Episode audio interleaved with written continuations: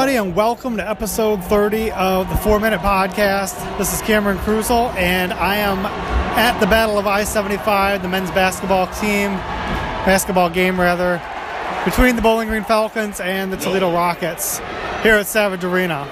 Uh, so if you hear, obviously, you can hear the background, the crowd noise. I love recording live when I can at sporting events, so that's where I'm at tonight, sitting at the top of Savage Arena.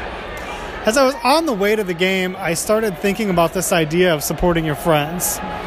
Um, Toledo is our rival. I'm a Bowling Green graduate and fan. I've got my Bowling Green hoodie on right now.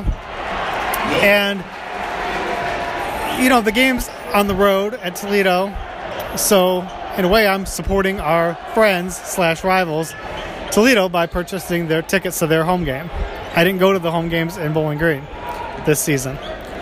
So, anyway, I'm on my way to the arena and I start thinking about this idea of supporting your friends. And I just feel like you know it doesn't cost you anything to support your friends if they've got something going whether whether they're selling a product whether they've got a project they're working on whether they're doing a podcast like this one. It doesn't cost you anything to support them. And what i mean is you don't have to buy their product to support them.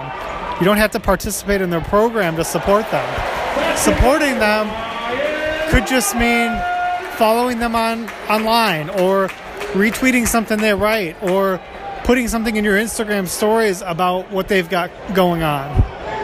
You know, a few weeks ago, um, you know, as you know, this podcast is just starting to get going. We're in episode 30, still kind of a baby in the podcast world. But a few weeks ago, I sent this podcast to a couple of my buddies.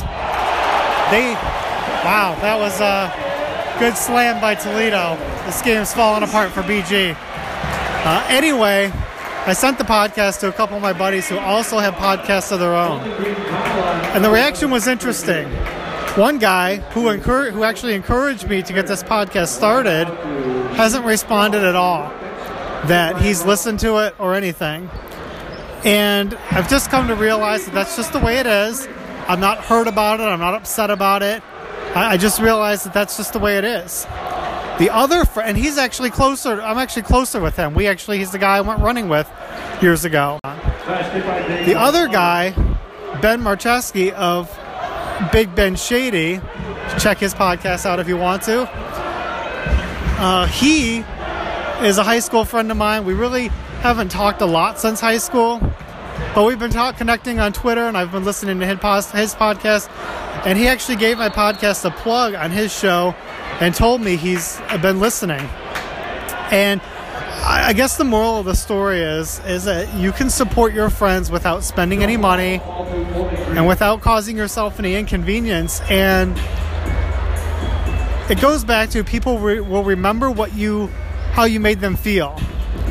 You know, it was awesome hearing that he was plugging my podcast. I didn't ask him to do that, just like he didn't ask me to give him a plug just a minute ago. But it was awesome hearing that he was listening and he told me what episode he was on and that he liked it so far and he actually called it a good little show which i thought that was pretty cool. Um, people remember that stuff but they also remember when you didn't show up. They also remember when you ignored them. Um, so it's just always important to keep in mind that people remember how you made them feel and in the end especially if it's a friend or somebody you're close with it's going to cost you more in the long run in terms of the friendship if you don't support them rather than if you do support them. And again, it doesn't cost you any money to support your friends when they've got something going. This has been four minutes, guys. I'm going to get back to the basketball game. Thank you for listening, and I will be back with you tomorrow.